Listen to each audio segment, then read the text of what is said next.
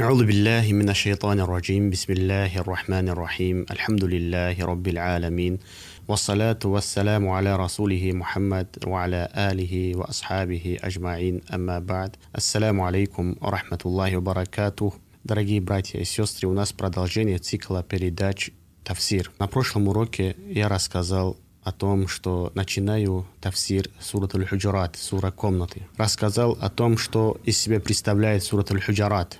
Сура Худжарат, как я говорил на прошлом уроке, был неспослан девятый год по хиджри, когда посланнику, саллиллаху алейхи вассалям, приходили много делегаций с разных мест, разных уровней людей, новообращенные мусульмане, и разные люди – приходили со своими привычками, со своими адатами, со своими понятиями религии Аллаха Субхану Ва Та'аля. И каждый вместе с собой приносил примесь джахилии, который был у него до ислама.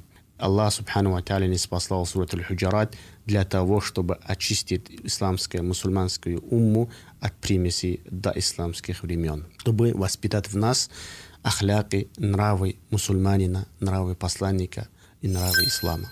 Я как уже говорил, ученые эту суру называют суратуль адаб, сура этикета, так как в этом аяте, в этой суре есть очень много этикетов. Этикет с Аллахом, этикет с посланником, саллиллаху алейхи вассалям, со своими братьями мусульманами. В этой маленьком суре Аллах, субхану тааля, четырежды обращается к верующим со словами «Я айюхалладина аману», о те, которые уверовали. Потом Аллах, субхану тааля, учит нас, как мы должны обходиться какие действия мы должны сделать, когда два группы мусульман совершают друг против друга враждебные действия, когда нечестивец приносит к нам весть, как мы должны разузнавать этот весть, и когда как люди пред Аллахом все равны и не имеют превосходства одних над другими, кроме как посредством богобоязненности. Этому всему учит это суратуль худжарат. Я говорил, что на следующем уроке начну тафсир суратуль худжарат. И сегодня, инша Аллах, по воле Аллаха, приступим непосредственно к тафсиру, к разъяснению, комментариям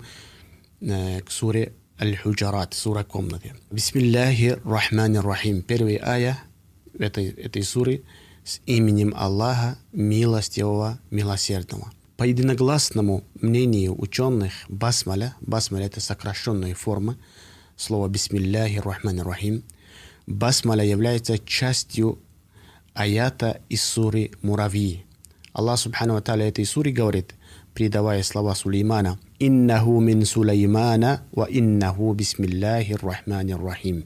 Оно, письмо, от Сулеймана, и в нем сказано «Во имя Аллаха, милостивого, милосердного». Все ученые единогласны в том, что басмаля является частью аята из суры Муравьи. Также все ученые единогласны, единодушны в том, что басмаля пишется в начале каждой суры, кроме сура Ат-Тауба, кроме сура Покаяния. Дальше уже идет разногласие между учеными относительно басмаля. Среди них, среди ученых есть те, которые говорят, что басмаля является аятом каждой суры, кроме Э, сурату Ат-Тауба, сура покаяния. Этого мнения придерживались многие сподвижники пророка, саллаллаху алейхи вассалям, многие табиины.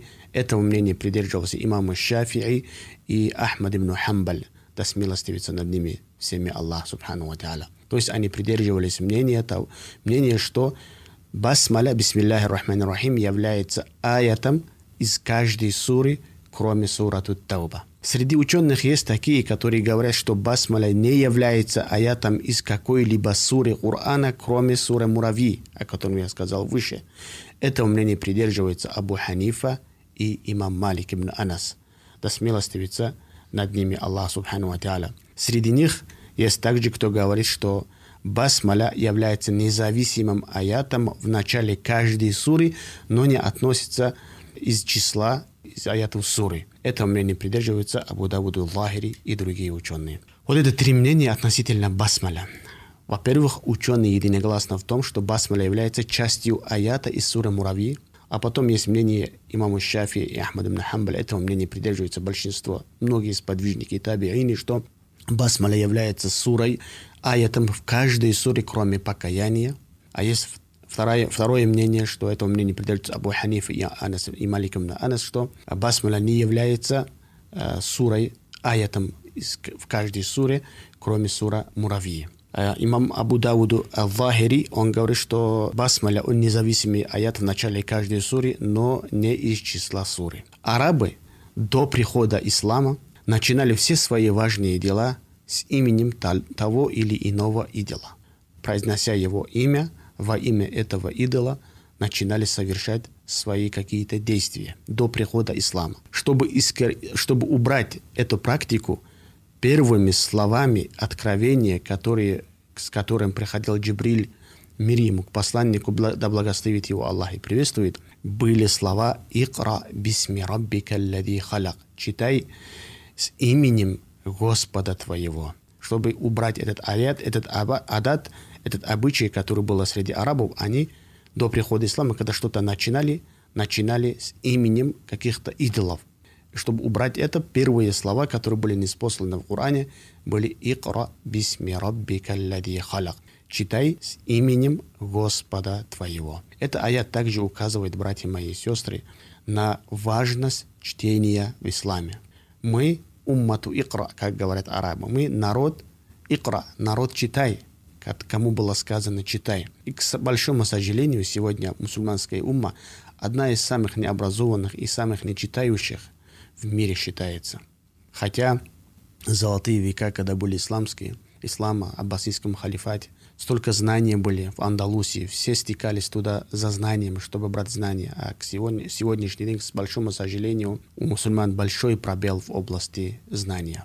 Особенно у нас на Кавказе люди даже готовы тренироваться, например, в тренировках два раза в день, но сидеть полчаса или час что-то прочесть, прочесть и там в течение месяца, двух-трех что-то какую-то книгу закончить, не хватает сабра. Это выражение является сунной. Сказать «Бисмилляхи рахмани рахим» является сунной, произносить перед совершением чего-либо благого или хорошего. В исламе является сунной. Прежде чем начать какие-то дела, дела, благие дела, произнести слово «Бисмилляхи рахмани рахим» является желательным. И основным смыслом этого выражения является, что, ал, что мусульманин начинает все свои деяния с именем Аллаха, в надежде на его баракат, на баракат, на благодать Аллаха Субхану Ва.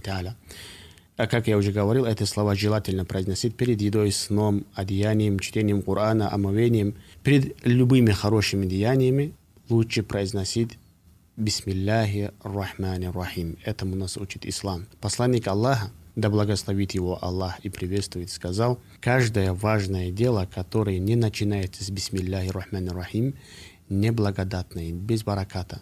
Хадис передает имам Наса и Абу Дауд и Ибн Хиббан. В другом предании посланник Аллаха, да благословит его Аллах и приветствует, сказал, что оно несовершенное. В другом риваяте версии хадиса говорится мало полезное. Повелевая человеку начинать все, свои, все, что он делает с именем Аллаха, ислам направляет всю его жизнь, жизнь мусульманина к Аллаху, чтобы верующий с каждым шагом и каждым делом обновлял свою преданность Аллаху Субханаху Ва Та'аля. Каждый мусульманин, произнося слово «Бисмилляхи рахмани рахим» перед начинанием любого дела, подразумевает следующее. То есть, начиная свое дело во имя Аллаха, милостивого, милосердного. Ислам нас учит, учит, как я уже сказал, прежде чем начать какие-то дела, начинать их с именем Аллаха, так как Согласно хадису посланника, саллиллаху алейхи вассалям, любое дело, начатое не с именем Аллаха, оно мало полезное, без бараката и несовершенное, согласно хадисам посланника Аллаха, саллиллаху алейхи вассалям. Слово «Бисмилляхи рахмани рахим» в этой басмале встречается три имени великих имени Аллаха Субханаху Ва Та'аля. Три великих имен Аллаха Субханаху Ва Та'аля. Аллах, Рахман и Рахим. Что касается имени Господа Аллах, то Ибн Кафир пишет, рахматуллахи алейх, Аллах – имя собственное Господа. Существует мнение, что оно и есть величайшее имя, Исмуллахи алам ибо именно это имя и описывает всеми качествами Всевышнего Аллаха Субхану Ва и он говорит هو الله الذي لا إله إلا هو الملك القدوس السلام المؤمن المهيمن العزيز الجبار المتكبر Он Аллах, и нет божества, кроме Него, властелина святого, пречистого, оберегающего хранителя могущественного, могучего, гордого, причист Аллах и далек от того, что не приобщает в сотоварищи. То есть Аллах, Исмуллах аль-А'лам, великое имя Аллаха, его описывает другими качествами, говорит Ибн Катир. Все остальные имена, кроме имени Аллаха, выполняют роль сифатов Аллаха, атрибутов Аллаха Субханаху ва. Конец цитаты. Этим именем, именем Аллах, никого нельзя называть в исламе. Новорожденных детей нельзя называть именем Аллах. Это великое имя, которое было описано который описывает всеми остальными именами и качествами Аллаха Субханаху Ва. Два других имени Аллаха Субханаху Ва Ар-Рахман и Рахим, хотя образованы от одного корня со значением Ар-Рахма – милость, но отличаются они по смыслу. Ар-Рахман охватывает более обширный, более широкий смысл. Как, например, Ар-Рахман указывает на то, что Аллах оказывает милость всему своему творению – вне зависимости от того, верующий человек или нет. Всем Аллах Субхану Ва в этой жизни дает пропитание, оказывает на них милость, всем одинаково. Но Ар-Рахим – это именно, у него более сокращенный смысл. Милость Аллаха касается в судный день только верующих. Только верующих Аллах Субхану Ва будет оказывать милость. Поэтому Аллах Субхану Ва когда говорит о том, что он вознесся на трон, Аллах Субхану Ва именно указал слово Ар-Рахман, потому что он на троне, и его милость охватывает всех в этой жизни. А что, когда он говорит про милость, которую он указывает в судный день, он указывает имя, он вспоминает имя Ар-Рахим, милосердный. Милосердный только к верующим. И к верующим он милосердный, как говорится в Уране. Ибн Джарир, Абу, Мухаммад, Абу Джафар Мухаммад ибн Джарир Табари, великий толкователь Корана, передал слова Аль-Адруми. Ар-Рахман – милостивый для всех творений. Ар-Рахим – милосердный только к верующим. Поэтому было сказано «милостивый» вознесся на трон. Вознеся, вознесение на трон было упомянуто вместе с именем Аллаха Ар-Рахман, ибо оно охватывает милостью всех творений. И он сказал «Аллах милосердный для верующих». Здесь он выделил верующих, относя их к своему имени Ар-Рахим. Имя Всевышнего Ар-Рахман свойственно лишь ему. Ар-Рахман этим именем нельзя назвать кого-либо. Э, поэтому имя Аллаха, Аллах и Ар-Рахман этими именами нельзя называть никого из творения Аллаха Субхану Ва Вот маленькие толкования слов Бисмилляхи Рахман Рахим. Что означает Бисмилляхи Рахман Рахим? Какие имена охватывает, это басмаля. Басмаля охватывает три имени Аллаха Субхану Ва Та'аля, Аллах, Рахман Рахим. Аллах милостивый и милосердный. Аллах это главное имя Аллаха, которым описывает имя собственное Аллаха Субхану Ва Та'аля. Все остальные имена идут как атрибуты Аллаха Азза Ваджаль, выполняет роль атрибутов.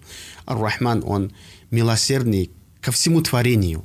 Более обширный смысл у него милость, милосердие Аллаха в этой жизни охватывает всех, вне зависимости на убеждение или же на течение человека. А Ар-Рахим касается только верующих в судный день. Аллах Субхану Тааля будет оказывать милость только к верующим в судный день. И настолько знать, важно это произношение Бисмилля Рахман в исламе. Нас посланник Аллаха, саллиллаху алейhi побуждал к тому, чтобы мы перед каждым делом, хорошим делом, произносили слово «Бисмилля рахман рахим», а не то это дело будет несовершенным, малополезным и безбаракатным. Это хадис передавали Абу Дауд и Наса и другие передатчики. На этом мы сегодня остановимся, иншаллах. Это начало Суратуль Худжарат. Я рассказал комментарий, сделал комментарий к словам Аллаха Субхану Тали Бисмилля Рахман Рахим. Начиная со следующей передачи, мы непосредственно приступим к словам Аллаха Субхану Тали, к Суратуль Худжурат, иншаллах. والسلام عليكم ورحمة الله وبركاته.